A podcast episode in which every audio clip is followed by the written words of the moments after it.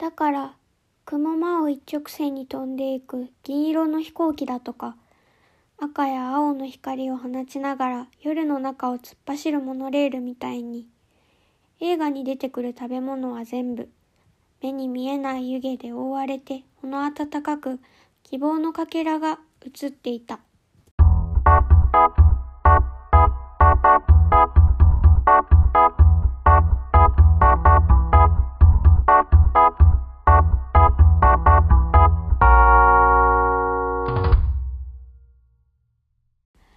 エディのカップラーメンタイマー。今日の担当はデイです。冒頭で紹介した文は、料理家であり、エッセイストである高山直美さんが、高山布団シネマという本の中で書かれている文章です。本日のラジオはインタビュー形式で進めていきたいと思います。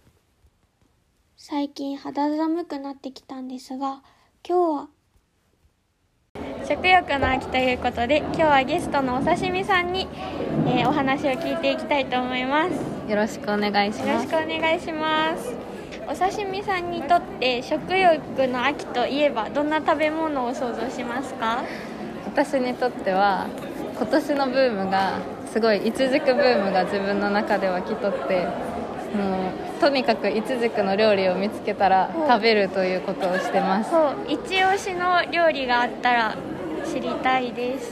と一押しというかこの間見つけてびっくりしたのはいちじくの揚げまんじゅうっていう なんか和食屋さんで見つけてそれはなんか初めて見たんで食べてみたんですけど、はい。結構美味しかったです、えー、それは食事なんですか？デザートなんですか？食事だったんです食事？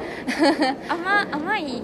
いや全然あんまり甘くなくてどちらかというとなんか魚のすり身の団子の中にいちじく入ってたみたいな感じでなんか不思議あんかけがかかっててなるほど。めちゃめちゃ食事でした。ちなみにそのお店ってどこにどこに？お店の名前お店の名前が京都の三条通りにある牛の骨っていうひらがなで牛の骨。ほとっても美味しいところなのでぜひ。うはいわかりました。ありがとうございます。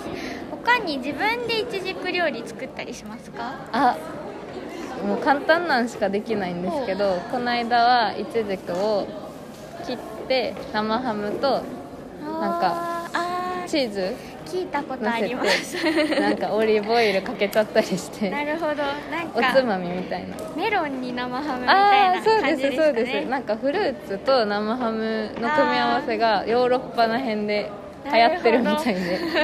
めっちゃあれは家で手軽にできて美味しいですありがとうございます。なんか私いちじくを食べたことがなくてうそもそもそんなになんかぶどうとかりんごみたいにあんまいちじくに出会うことってないじゃないですか、どのタイミングで初めて食べたんですか？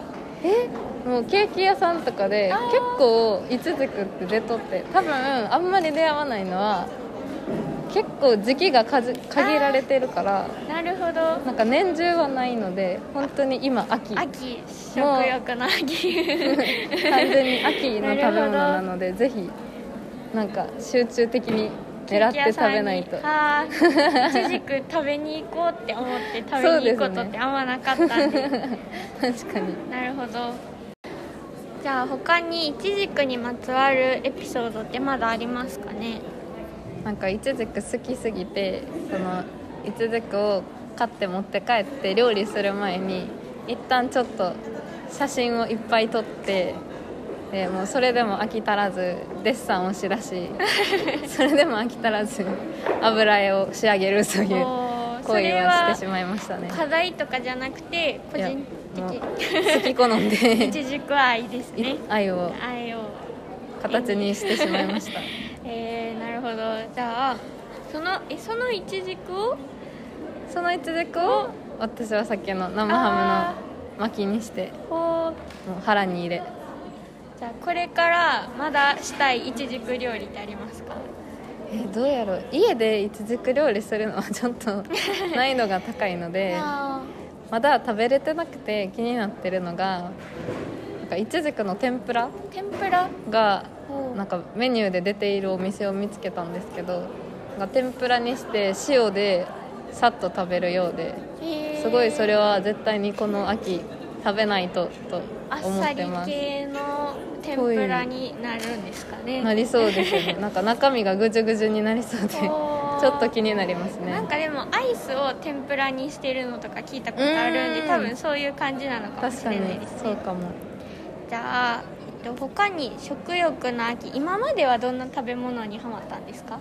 去年はマスカットにドハマりしてでもいちじくと違ってあんまり料理がないのでケーキをとりあえず食べマスカットを買い食べ食べ食べるという。おーじゃあまだまだちょっと開拓の余地がありそうですね。ねまだですね。えーじゃあ今年あといちじくの季節ちょっとだと思うのでいちじくライフを楽しんでください。食べます。ね ぜひ食べてみてくださ、はいいありがとうございました。ありがとうございました。